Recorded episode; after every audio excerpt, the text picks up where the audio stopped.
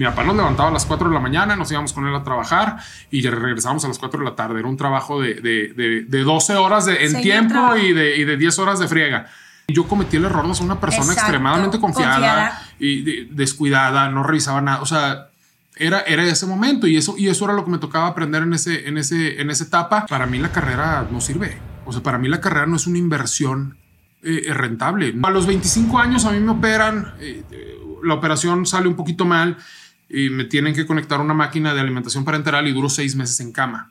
Hola, ¿qué tal amigos de Influencer? Estoy súper contenta porque el día de hoy me acompaña Alito Islas. ¿Cómo estás, Alito? Muy bien, gracias tú. Yo también estoy muy bien y muy contenta de tener la oportunidad de platicar contigo, de conocerte un poco más, pero no solamente yo, también la gente que está pendiente de todas las redes sociales, del canal, por supuesto YouTube de Influencer. Cuéntanos un poquito de ti. Bueno, yo me llamo Alejandro, todo el mundo me conoce como Alito. Eh, me dedico a la cocina de casa, un, ramo muy explotado por mujeres, poco por hombres.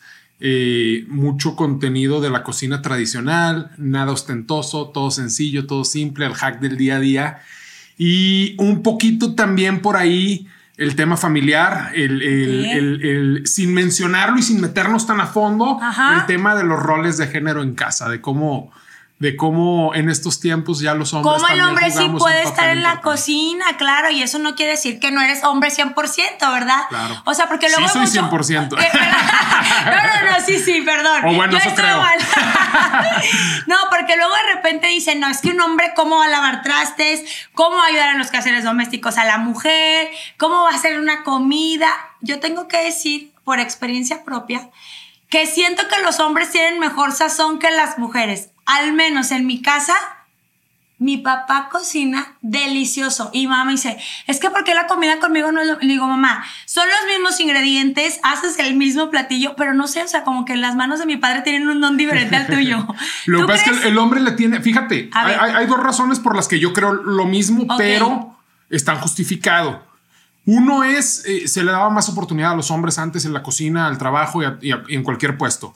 Eh, cosa que cada vez ha cambiado y han salido eh, eh, mujeres gastronómicamente muy reconocidas y haciendo cosas maravillosas y también localmente más reconocido es esa labor que hacen del día a día. Esa es una. Pero otra, y esa sí no tienen cómo discutirla, es que normalmente a los hombres no nos importa tanto el tema salud al momento de estar cocinando. Ah, Entonces, si tú quieres algo rico, métele mucha mantequilla, métele la suficiente sal. la mujer es más cuidadosa en ese tema. Gracias, porque si no, pues ya estaríamos infartados casi todos. Este, pero sí cuida un poquito más la cantidad de sal, la cantidad de grasa, la y el hombre, pues se esto sabe rico, déjame le pongo más de esto. Entonces, esa parte no creo hay límite con el hombre ahí en el tema de comida. Sí, claro, y ese es el toquecito que es diferente que al momento de que estás probando dices, no, es que sí, esto sabe a gloria, mi mamá como que se midió. Pero, ¿cómo es que nace o en qué momento tú empiezas a disfrutar esto de estar dentro de la cocina? ¿Desde muy pequeño? Desde muy chico, a los seis años, ya me interesaba. Nomás sabía hacer quesadillas, nomás sabía hacer quesadillas. un bonito revuelto de repente. ¿Estás de acuerdo que seis niños en la actualidad, hoy en día, los niños están en las tablets y demás. Totalmente. Y años atrás están jugando a las canicas y demás. O sea, ¿cómo a los seis años fue que a ti te gustó la cocina? Pues era un gordito muy feliz. Este, a mí me encantaba. me encantaba y me encanta comer desde muy niño y no sé, me llamaban los aromas, los olores. El, el, si eras como el que estaba ahí mamá cocinando y preguntabas qué es esto, huele rico, ¿sí? O... Sí, y, creo que se debe a, un, a, una característica de nacimiento que tengo, que es la percepción de los sabores. Me pasa mucho que ah, pruebo una salsa o algo y digo, ah, trae esto y esto y esto. o sea, me, llegan mucho los sabores y lo traigo desde niño. Entonces se me hacía muy extraño cómo no me podía comer una cebolla cruda y cómo al momento de hacerla en el sartén y caramelizarla era, era increíblemente deliciosa y aparte dulce. Entonces. Cambia por completo, ¿verdad? Luego la gente dice, qué mañosa. Mi mamá es una de que qué mañosa. O sea, ¿por qué la cebolla? Y yo, mamá, porque es totalmente diferente el sabor. O sea, no es que sea mañosa. Claro. Entonces, yo creo que con esa característica me empezó a llamar mucho la atención. Me empecé a meter. Mi mamá es buena para la cocina, pero no tan buena como yo. Dilo. sí, sí, es muy buena. Este, pero no es tan apasionada, o sea, no, no es algo que hace por pasión, trae un don de familia. Eh, mis tías sí son muy reconocidas aquí en Torreón en el tema cocina y mi papá era buenísimo para la cocina. Entonces, y mi papá viene de Sinaloa. Entonces, Sinaloa es de los lugares donde mejor se come Sinaloa y Sonora a mi gusto. Este, amo mi noreste, pero el noroeste está muy cañón. Sí, sí, sí. Este, y, y, pues desde ahí, desde niño, ya como a los 12 ya lo entendía, ya preparaba, ya hacía muchas cosas eh, más elaboradas y me fui metiendo y me fui metiendo. Ahorita que nos dices, a los 12 años aproximadamente, cosas más elaboradas, por ejemplo.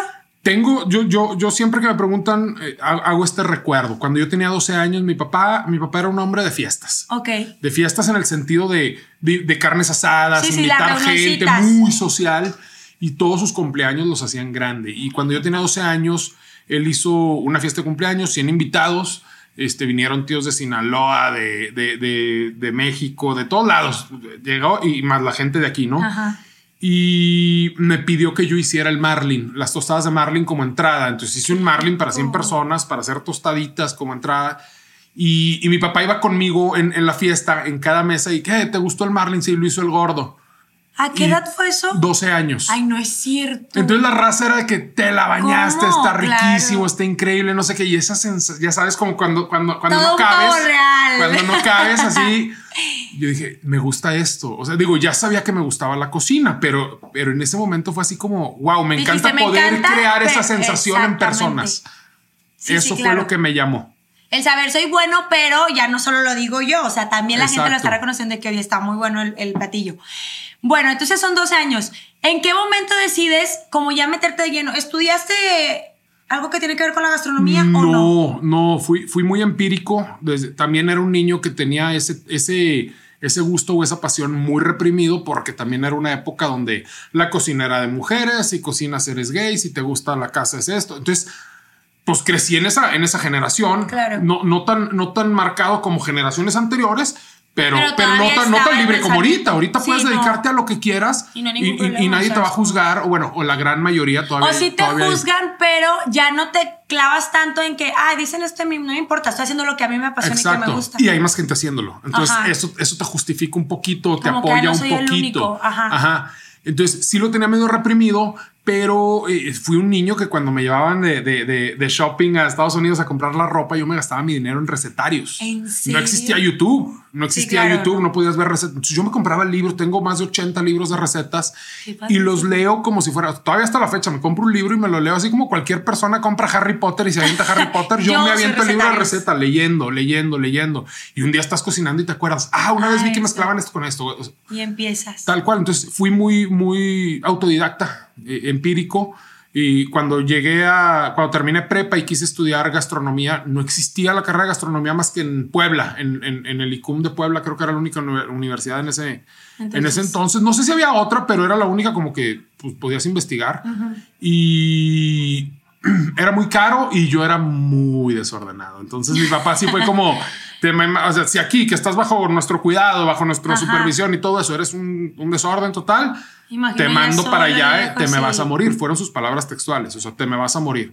Entonces, yo creo que me hubiera apasionado y, me hubiera enfocado a, aprender, pero sí, sí entiendo totalmente. ¿Y entonces qué decidiste estudiar? Entré, entré ingeniero mecánico administrador, después ingeniero civil, después mercadotecnia y luego después licenciado en administración financiera. Y, no terminé ninguno. Oye, y terminé haciendo entrevistas a influencers. Sorry, not sorry. ok, pero eh, luego, pues ya, casado, con hijos. Pasa el tiempo, estoy casado, tengo tres hijos, eh, seis años, cuatro años y un recién nacido dos meses. Qué padre. Este. El, el, ya se me olvidó a qué iba. Te iba a platicar. ¿De cuándo te casas? No. De, la, de las carreras. Eh, bueno, no, no terminé. ¿eh? El ICUM en Puebla. Del ICUM, no, iba más para allá. No terminé, no, terminé ninguna carrera. No terminé ninguna carrera y, porque eras inquieto, hiperactivo, nada te llenaba. Porque nada me gustaba. O sea, realmente nada. O sea, yo creo, yo creo que en el momento en el que una persona elige su carrera, estamos bien idiotas. Esa, es la realidad. O sea, la edad que, que, un niño sale de prepa y tiene que decidir a qué se va a dedicar, no tienes ni idea de la vida. Tú a tus 18 años te crees ya adulto y crees que, todas las puedes y que todo sabes Y de repente tienes 25 y dices, a los 18 estaba bien, güey. Y tienes 35 y dices, a los 25 estaba bien, güey. O sea, y creo que así es la vida normal, ¿no? y, y está perfecto. Entonces, pues nada me gustaba, no me apasionaba. Era, era, soy, soy muy inteligente, de mucha, de mucha captación, pero no me interesaba, entonces no hacía trabajos, no iba, me echaba la vaca, me hacía cosas muy, muy divertidas, ¿no? Que hoy en día no te arrepientes. Para nada, para nada. De ahí me fui, yo siempre empecé a trabajar bien chiquito, como a los 13 años empecé a trabajar con mi papá, trabajar de, pues entre semana al colegio y los fines de semana chambeas. Mi papá nos levantaba a las 4 de la mañana, nos íbamos con él a trabajar y regresábamos a las 4 de la tarde. Era un trabajo de, de, de, 12 horas de, en tiempo y de, y de 10 horas de friega. Este, nos enseñó a trabajar muy bien y ya cuando, cuando no le agarraba las carreras y todo, dije, voy a poner un restaurante. Voy a poner un restaurante. Eh, conseguí un, un, un socio, eh, un señor que le agradezco mucho, puse mi primer restaurante, me estaba yendo muy bien, de ahí me llega otra oportunidad para abrir otro restaurante que fue un gran icono aquí en Torreón, este, Báltico, se llama Báltico, todavía existe, ya no es mío, ya no está igual, es muy bueno, no, es muy bueno, es muy bueno, es muy bueno, son amigos míos, pero. Pero les falta ese toque. Estaba mejor. con perdón, estoy escuchando. Perdón. perdón, pero ante todo la sinceridad. Sí. Este, puse el Báltico. Después de ahí me fui a abrir una, una un bar cantina que se llamaba La Ópera. Eh, todavía existe, eh, ya no es mía. Y También ya cayó. De ahí abrí otro lugar que no lo voy a mencionar porque no los voy a dar publicidad por nacos que me hicieron fraude. No, este, pues mejor dinos quién te hizo fraude para no confiar en ellos. ¿Quién es? El Bernini, el Bernini, el Bernini, eh, ahí me invitaron de sociedad, el güey que hizo la sociedad hizo, hizo otras cosas y bueno, pues por ahí me dejó embaucado yo con una niña recién nacida y literal terminé de pagar esa deuda hace un año y medio. Te iba a decir, Después de muchos años. No, no, no, lo hicimos en el 2017.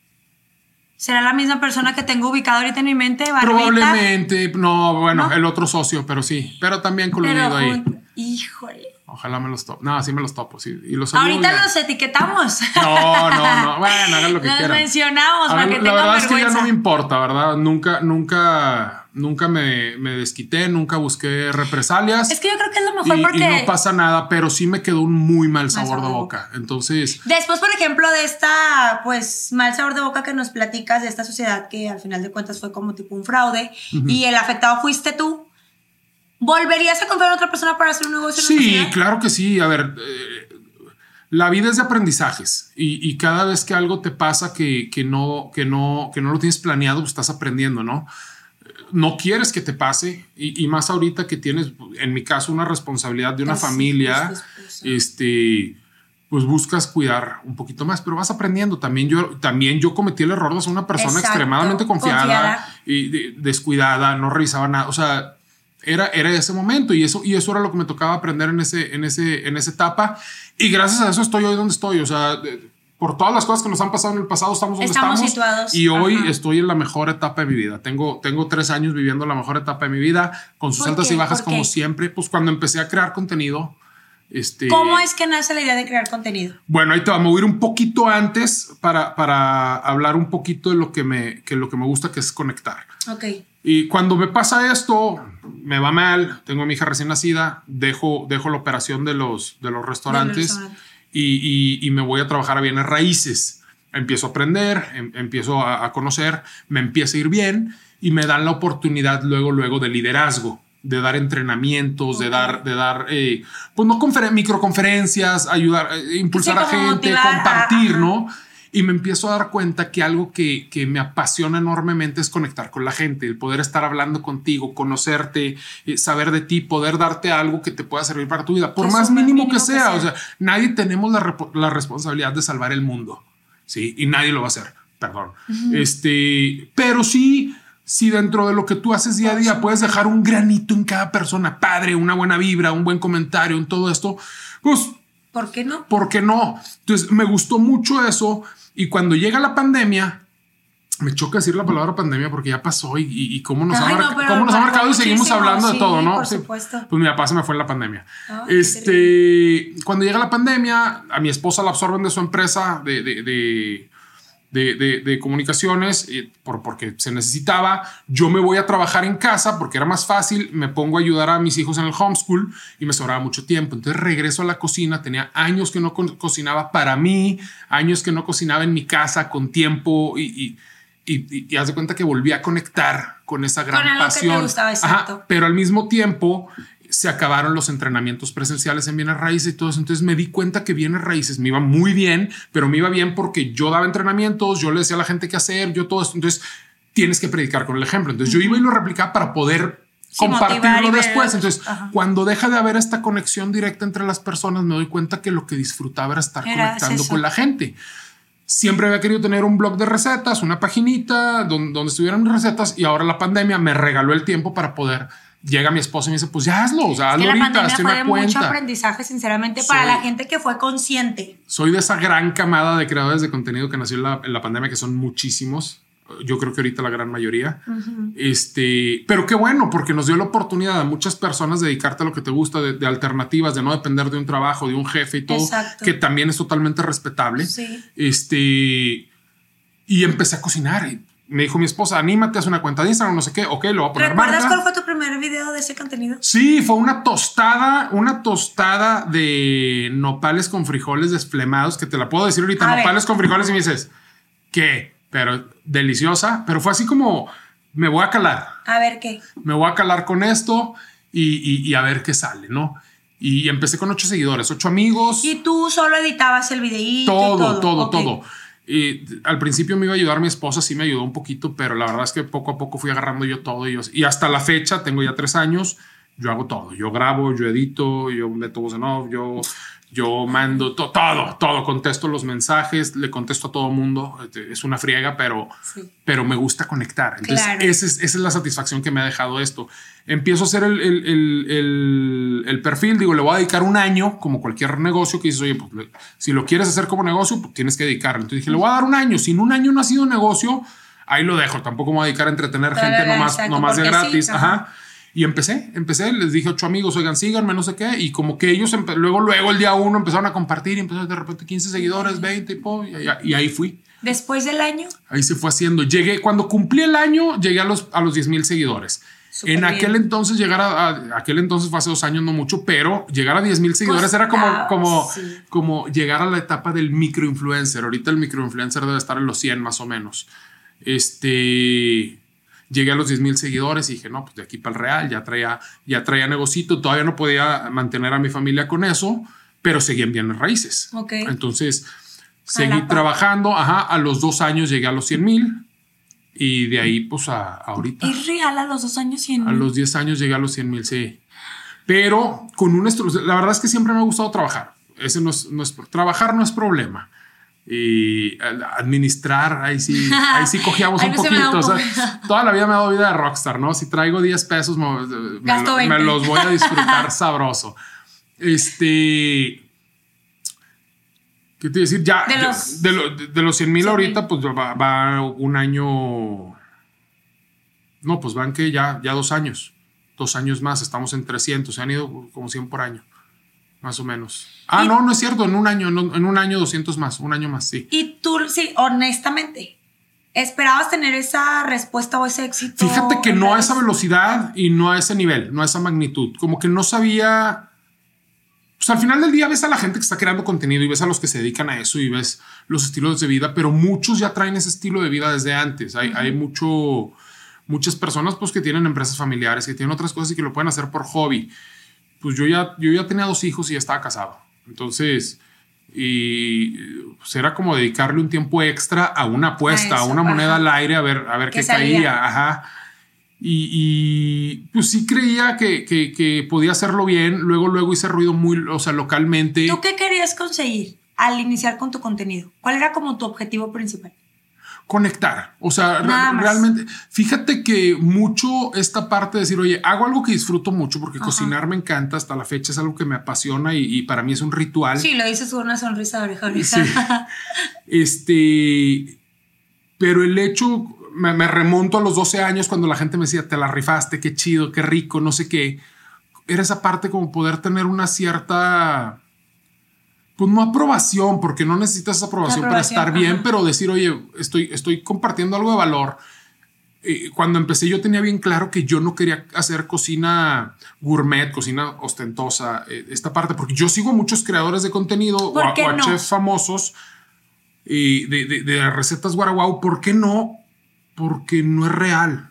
O sea, es, es, es muy rico verlo y qué padre que existan y yo lo sigo, soy súper fan pero luego los ves y dices, pues no lo voy a hacer, o sea, no voy a hacer eso en mi casa, no, no, no. uno no tengo las habilidades de, de, de, un Gordon Ramsay, ¿va? O sea, independientemente del costo, no son ingredientes que, que, que puedas conseguir tan fácil y todo eso. Yo dije, voy a ver, la cocina real, o sea, ¿qué comemos realmente todos los días? ¿Qué estoy haciendo en mi casa? ¿Qué le voy a hacer a mis hijos?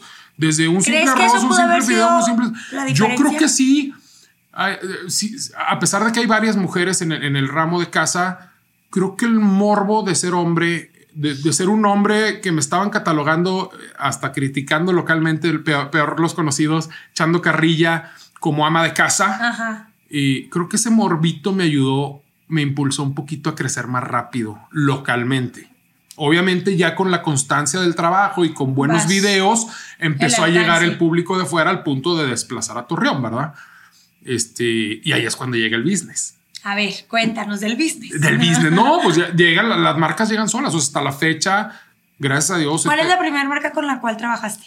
La primera marca es Carnes Muma, es, de aquí, es local, es local. Este, ellos fueron los. El chicharrón prensado tan rico. El chicharrón prensado delicioso. Ellos fueron los primeros los primeros que me contrataron, o sea, bajo un esquema de, de, de, iguala, de trabajar mes con mes, de estar haciendo recetas. Contrato. y sigo trabajando con ellos y, y, y, los quiero mucho y cada año que me junto con ellos, porque nos vemos cada, cada año, les agradezco enormemente. ¿Cuánto tiempo tienes trabajando ya con esta marca? Empecé a los seis meses, tenía, tenía, no, más, tenía cinco mil seguidores cuando empecé con ellos.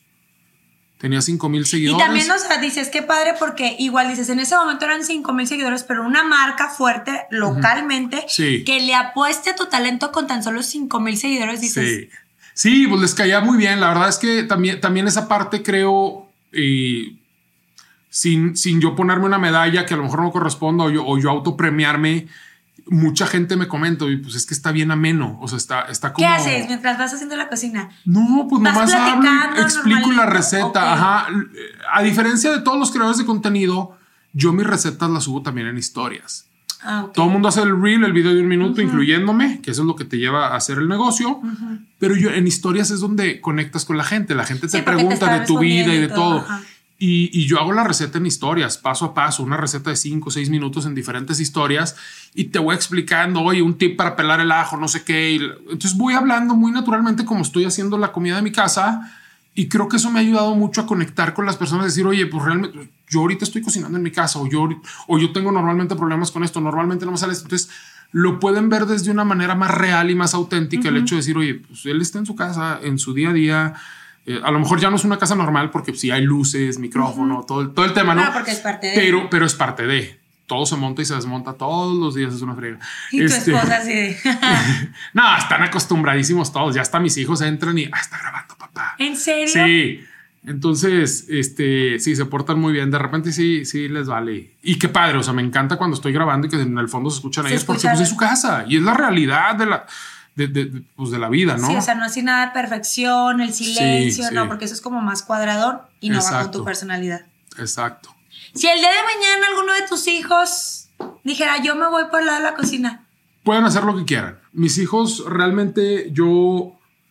No eres el típico papá de tiene que ser doctor, tiene que ser jugador. No, para al contrario. O sea, es más, para mí, ay, vamos a entrar a polémica. Para, para mí la carrera no sirve. O sea, para mí la carrera no es una inversión eh, eh, rentable. No, nadie te garantiza absolutamente nada. Y no, no creo que más del 1% de las personas que pagan ahorita una carrera privada, privada, vámonos a, vámonos a una universidad privada, a recupere lo que ese dinero les hubiera dejado en una inversión. Creo que te enseña cosas muy padres, creo que te, que, te que te, que te, da mucha estructura, pero realmente la vas a aprender en la empresa en la que trabajas. Y ahorita ya las empresas aunque sigue habiendo muchas del, del, estilo tradicional, también hay muchas donde ya no les importa el título. Ya es saber quién eres, qué has hecho y, y qué me dices ahorita que estamos hablando tú y yo de frente. Tienes, o sea, que realmente a mí como empresa me sirvan. Exacto. Entonces, yo para mis hijos es, si quieren estudiar carrera, qué padre. si no, ¿qué les gusta? O sea, no, no se los voy a poner fácil.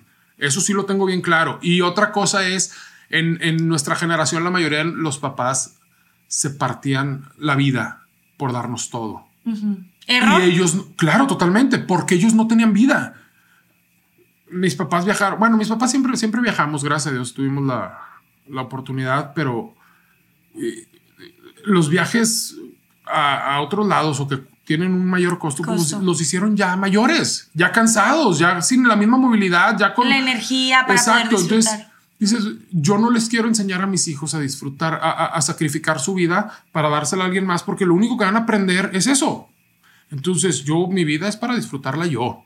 Ellos va a ser su responsabilidad de que hagan con su vida. No es mi responsabilidad dejarlos ni bien parados, ni bien acomodados, ni nada. Tienen que buscar sus habilidades. Entonces, desde muy niños los he dejado libres, los he dejado que se partan la madre, que se caigan, que se peguen, que, aprendan los, sus regaños, sus responsabilidades en casa, todo eso. Al final de cuentas, creo que esa es la mejor manera de hacer una persona fuerte, ¿no? Sí, Y que también aprenda de sus vulnerabilidades, o saber que puedes estar bien el día de hoy y mañana que la vida es una montaña rusa. Sí, mira, al final del día yo creo que no hay una fórmula y creo que cualquier persona y el mundo necesita todos los los temperamentos, todos los caracteres, todos los valores, todo. No, no podemos tener un mundo perfecto, no, no, vamos a quitar de un mundo lo bueno y lo malo y todo.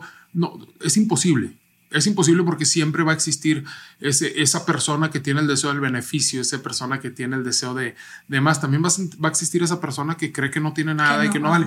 Y todos son necesarios, porque entonces todos tendríamos que trabajar para alguien o nadie tendría que trabajar para nadie. Entonces, es un equilibrio, ¿no? Entonces, creo que yo lo hago bien como papá, como creo que mis amigos que lo hacen totalmente diferente a mí, lo, hacen, bien, como papá. O sea, estamos creando diferentes personalidades para un mundo que las necesita.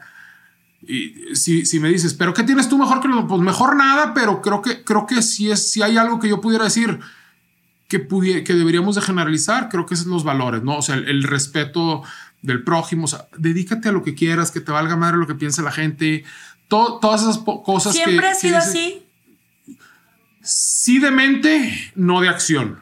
O sea, creo que desde muy joven fui rebeldón, pero a los 25 años a mí me operan, eh, la operación sale un poquito mal y me tienen que conectar una máquina de alimentación parenteral y duro seis meses en cama. Y en esos seis meses, ¿A qué edad, 25 años, ya grandes son. Pues. Este, duró seis meses en cama y en esos seis meses, pues te das fue para mí. ¿Qué pasa? ¿Qué pasa? Reflexión. Primero, la primera semana eres el centro de atención. Están amigos, familiares, tíos, todo mundo está ahí, ¿no?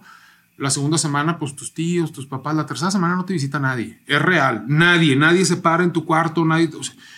y entonces empieza este, este enojo y este coraje por la gente y, yo no tengo amigos y no sé qué. Pero seis meses es mucho. Y yo lo agradezco porque aprendí a meditar, aprendí a reflexionar. Entonces hice como una recapitulación de mi vida y dije, a ver, ¿hacia dónde voy? Eh, ¿Qué estoy haciendo? ¿Qué estoy fingiendo ser? ¿Por qué, ¿Por qué hago esto si no me gusta? ¿Por qué no hago esto que sí me gusta?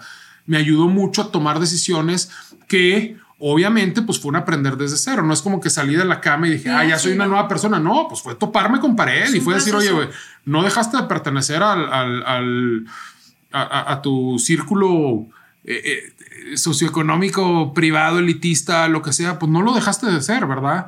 Y tampoco dejaste de ser la persona natural y abierta que eres, pero fue empezar a aprender a ser un todo. ¿Y te gusta la nueva versión? Claro, claro, me encanta. La que construiste. Me encanta. Y, te puedo decir que eh, yo creo que sería falsa la persona que te dice yo toda mi vida he sido feliz, porque hay gente que sí lo dice. Este, Pinocho. Falsos. sí, totalmente, totalmente. Este, sin embargo, yo sí te puedo decir que de los 25 acá, si bien he tenido mis altas, mis bajas, mis problemas, me he sentido a gusto como lo he llevado. O sea, dentro de lo bueno y lo malo que ha pasado, ambas ha sido como, pues qué padre que me esté pasando. O sea, sí cambió la manera de ver las cosas. No hay, no hay, todavía no hay, espero, espero no lo haya. Sería muy, muy egoísta de mi parte decir que a mí no me va a pasar cualquier cosa, pero todavía no hay algo que diga, híjole, güey, ¿por qué? por qué me fue así o que, o que lo tome de una manera donde no, ya, ya me cargó, ya, pero no, pues no creo, no, no, sé, no, no, ni siquiera lo tengo visualizado. O sea, para mí ¿Eres una persona positiva? Estúpidamente. Todo en mi vida es positivo. O sea, todo. Obvio, a ver, a ver. Soy, soy, soy, soy, humano como cualquier persona. De repente me puedo enojar y puedo tener. Y, y, cuando me enojo, tengo un temperamento muy fuerte o muy explosivo. Pero para llegar a esa explosividad es muy difícil. O sea, tienes que estar. Friegue, friegue, friegue, friegue, friegue. Entonces, este.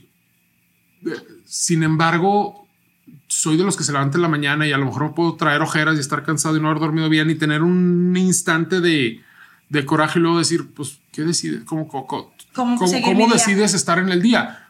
Sin dejar de ver que esa parte creo que me caracteriza y me ha ayudado mucho, pues lo que siento, a lo mejor, oye, pues me siento cansado. No voy a decir que no estoy cansado, estoy cansado, pero decido estar cansado con una sonrisa y decido estar cansado. Y si de todas maneras lo tengo que hacer, pues déjame le echo ganas aunque esté muy cansado. Y, y, y, pues normalmente va bien y me, y me topo con situaciones, eventualidades, cosas que tú puedes decir, oye, pues fue un mal día y, por más pesado que esté, pues, por más que no haya lana, por más de lo que sea, es como, bueno, pues ya está, güey, ya lo traigo aquí, no hay de otra. A darle, va, ¿qué hago? ¿Me siento y lloro? Pues no, no, no es lo mío. Si tengo ganas de llorar, lloro abiertamente sin ningún problema, me lo permito. Eso es bueno porque luego los hombres dicen, los hombres no lloramos. Tú sí. Los hombres sí lloran. Claro, por supuesto. Los que no lloran son otros. Oye, ahorita que estabas tomando tus mangas, checo tus tatuajes. ¿Cuáles de los? ¿De cuántos tatuajes tienes? Ay, los acabo de contar con un amigo hace poquito, pero debo andar como en 27, 25 por ahí. Sé que es número non, me acuerdo que es número non. ¿Neta? Sí, pero no. ¿Y el, como el más especial que nos puedas contar? Este, este, el, el es una nube con un ojo, ah, una lagrimita, un barco que es un billete de dólar, ah, de, 100 dólares, ah, y un pescado que se deconstruye en la parte interna del agua. Y es un homenaje a mi papá. Tengo, tengo dos homenajes a mi papá, este y este. Este es un elote y un ciprés, que la ciprés, eh, el elote simboliza la raíz del ciprés. Eh, las cenizas las pusimos en su casa de, de Chávez en, abajo de un ciprés, o sea, plantamos un ciprés ahí con una, parte, con una parte de las cenizas. Y la otra, pues mi papá le decían Don B por Don Billetes, no porque tuviera mucho dinero, bueno fuera, este, sino porque siempre traía efectivo. O sea, él siempre era de que no importaba dónde viajáramos, podíamos ir a Disney y él traía el fajo de billete en vez de la tarjeta y, no complicarte la vida. No, no, no, era de esos de, no, aquí está el dinero. O sea, era, era el billete en mano. Entonces le decíamos Don B, ese apodo se lo puso mi esposa. Y pues toda la vida le encantó la pesca, el mar. Nos, él, se iba a pescar dos veces al año a Baja California. En, en, algunas ocasiones nos llevó a mí y a mi hermano. Y otra parte de sus cenizas las depositamos en el, mar, En, en, la bahía de Navachiste, en Guasave, Sinaloa. Y en Playa Ligüí, en Loreto, Baja California. Oye, ¿qué? Pero tú solo fue como llegaste con el tatuador y dijiste, oye, quiero que me hagas algo así, o le dijiste, bueno, mi papá esto y esto y esto, ¿qué idea tienes? O tú fuiste la creación. Fíjate que es una chava que me cae muy bien, me, cae extremadamente bien, se llama Natalia Rubio y ella es, una artista realmente del dibujo. Independientemente de que plasma los tatuajes increíblemente, ella su arte es muy natural y está bien, me encanta. Entonces me hizo algunos tatuajes, pero un día llegué y le dije, a ver, Nat, quiero todo este brazo es tuyo, vamos a, vamos a irlo llenando poco a poco entonces me senté con ella, platicamos una hora, le dije, a ver, para mí mi papá es esto, mi mamá es esto, mi familia es esto, y me fue haciendo, ahorita tengo de ella esta mano con las flores, unas mariposas y así, tengo el, este de mi papá, que, pero esto es un diseño de Cuizón, otro amigo que es artista, este es diseño de Natalia en base a lo, a lo, que viví con mi papá y lo que representó para mí el, el hecho de ya no tenerlo, por acá hay una medusa y hasta ahorita voy con ella con esos, con esos cuatro. Tres de ella, pues, tres, tres, tres diseños de ella. Dices que tu papá eh, lo perdiste en pandemia. COVID, el famoso COVID se lo llevó. Se fue, se fue el güey.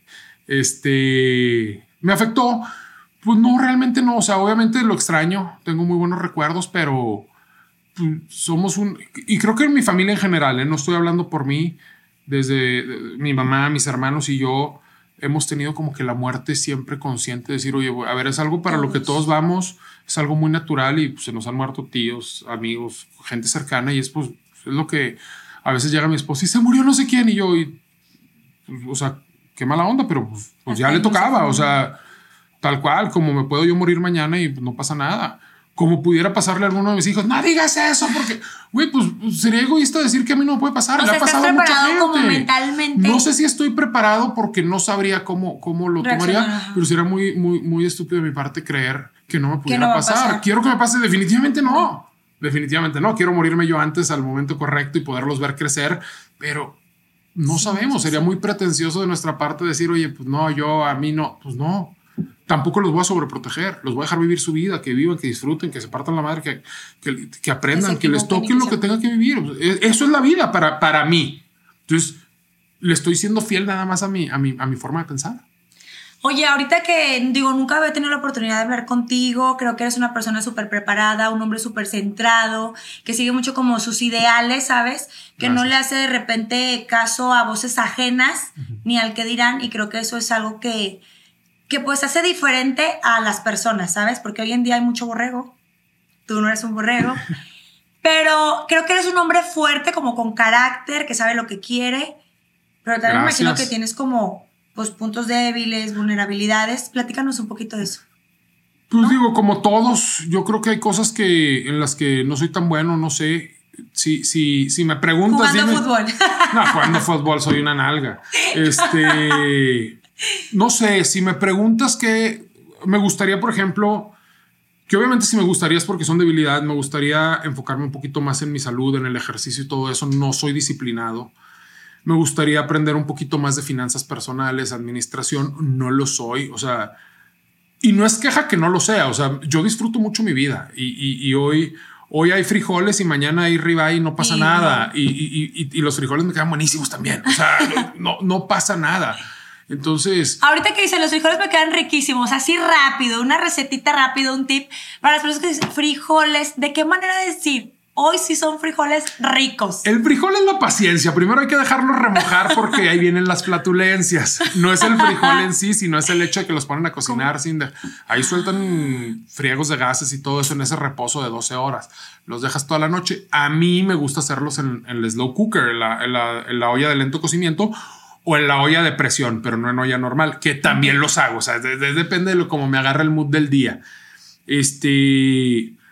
El caldo muy importante, el, agua en el que ponen los frijoles, desde ahí tienes que meter el sabor porque todo eso lo absorbe. Entonces, ¿Y cebollita, ajo, a lo mejor un laurelcito, ya la sal ya desde ahí están las ideas mamá para que el caldito de frijol tiene que salir café ya como si fuera una sopa como si tú te sirvieras el caldito te lo puedes comer espeso esto ahora no viene café qué onda cuando viene el caldo transparente pues los cocinaron rápido y no está tan bien hecho y ahí te encargo los gasecitos al rato Este, sí, si llegas a un lugar y te dan unos frijoles charros con el caldo transparente.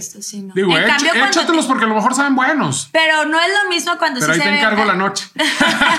Divorciado. Sí, va. Este, sí, no, pues no. Eso sería como para ponerle al, al agua, ¿verdad? al agua, ajá, Ya los dejas 8 horas, 10 horas, 12 horas, depende. Y depende de la cantidad y, y tal cual. Si los quieres líquidos, ahí mismo los mueles con todo el líquido. Si los quieres más espesitos, los sacas y los mueles a mano. Ay, ya se me A la antigüita. Quiero pasar Y si los quieres así como para decir, puedo tragar frijoles durante tres días sin hartarme con pura quesadilla, totopo y no sé qué, pues ya te vas a una ollita de barro, le avientas manteca, mantequilla, los frijoles, chorizo, salsa ranchera, queso, sal y chile jalapeño. Se fregó, frijoles puercos sinaloenses. Totopos y luego te pones a ver Y ahí sí, ahí literal. Yo he hecho reuniones donde ahí les van unos frijoles puercos y, y olvídate, o sea, y, el, y, el, dip que compraste y se aquí en la entrevista decir frijolito y Fíjate, pues me hubieran dicho, yo encantado. Nunca me invitan comiendo. Pues en la próxima. En la próxima. En la próxima lo tenemos que hacer. Porque también sería interesante, ya nos contaste de ti, de todo lo que te gusta, lo que andas haciendo, pero que la gente también vea y todo. ¿Cómo te encuentran a través de redes sociales? Alito el Sazón, arroba Alito el Sazón. Instagram, Facebook, TikTok, YouTube, Pinterest, Twitter, Kawaii todo. Y creo que ya. Y lo que esté por venir. No sé, y lo, que salga, la nueva plataforma. En OnlyFans todavía no estoy, pero a lo mejor al rato, con mis manos. Me, me chulean mis manos, entonces voy a hacer un OnlyFans de manos. Oye, ¿cómo te ves o cómo te, te gustaría? ¿Qué proyectos traes en mente en cinco años? Fíjate, que no, no me, fíjate que no me gusta adelantarme en el tiempo. Entonces, sí traigo proyectos a futuro, traigo cosas de corto plazo a largo plazo me gustaría, y, tengo dos años intentándolo, no se, han dado, no se ha dado la, el momento correcto, me gustaría irme a vivir fuera, fuera del país. Eh, por ahí traigo Italia, ya tengo visto el pueblo, ya todo eso, pero me gustaría irme un año a aprender otras culturas. Bueno, te vas a Italia y allá vamos a hacerte la entrevista, ¿eh? Ándale, ándale. Este, con hijos, familia y todo. O sea, me gustaría que mis hijos aprendieran esa cultura. Otra de las cosas que quiero hacer no son, no son tanto proyectos como profesionales, o así, sino más, más personales. Pero es mientras no lo puedo hacer, mientras todavía no, no tengo la plataforma para poderme ir a vivir un año, en los veranos me, me quiero estar yendo largos periodos con mis hijos, más que irnos de vacaciones, irnos a vivir un mes completo o un mes y medio completo a otro lugar donde puedan aprender otra cultura y hacerlo constante, ya sea al mismo lugar o lugares similares, para, pues creo que la diversidad humana es enorme. Entonces, estamos encerrados en, en, Torreón. Amo Torreón, amo Torreón, pero es extremadamente... Y, eso se vio muy grande, Torreón. Amo Torreón, pero es extremadamente chico la gente, la, gente del círculo social powerful eh, sigue siendo la misma, como en cualquier lado, pero aquí está, pues, está cerrado, todos se conocen, todo te dicen, todo te critican, todo creen que saben cómo deberías hacerlo mejor en tu vida. Y no. Justo eso te iba a preguntar. Porque ustedes no son tan felices como yo. y se tenía que decir y se dijo. Y se dijo. Y la queso, no, me choca la queso. Oye, justo eso te iba a decir ya para terminar esta entrevista. ¿Cuál crees que, o sea, hoy en día mucha gente tiene como estas ganas de comerse al mundo y sobre todo aquí en Torreón, hay pocos, sinceramente, pocos influencers o personas que son reconocidas localmente. ¿Qué consejo le puedes dar a la persona que ahorita nos está viendo, que está detrás de su celular, de la pantalla, que dice, güey, soy de un lugar que es muy pequeño o donde hay mucha competencia, no sé ni cómo por dónde empezar, ¿qué hago? ¿Cómo los pudieras motivar? Y más a ti que te gusta. Fíjate que ahí, va a depender de muchas cosas porque yo soy de la filosofía de, apégate a lo que necesitas. Ojo, nos, nos vendieron esta idea tonta de dedícate a lo que amas y siempre vas a ser feliz y, y no es una idea real.